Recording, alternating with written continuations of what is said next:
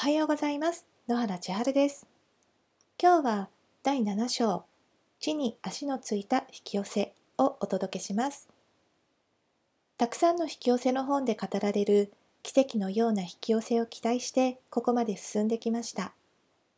そして今になってこれまでの人生で起きたすべてのことが奇跡だったのだということが理解できるようになりました。その道中は自分の身に起きていることがどういうことなのかなかなかわからなかったりするものです。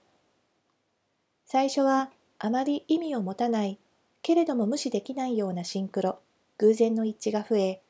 徐々に自分の考えたこと感じたことに応じるかのような物事が起き始め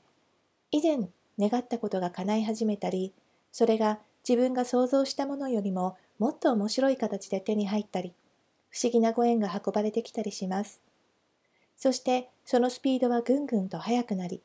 引き寄せの法則に対する信頼感が増し、この世界の完璧さに身を委ねることができるようになります。引き寄せは起きたり起きなかったりするものではない。だからこそ星と手を取り、今この瞬間からあなたの本当に望むことをしっかりと見つめて意図することができれば、あなたの未来は素敵なもので満たされていくのです。こちらの公開期間も5日間です。3月27日には削除されてしまいますので、お早めに読んでいただくかダウンロードしておいてくださいね。また明日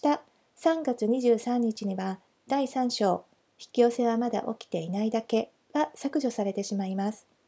もしまだ読まれていない方は、ぜひ今日中にチェックしてくださいね。ここまで聞いてくださってありがとうございました。今日も素敵な一日を。野原千春でした。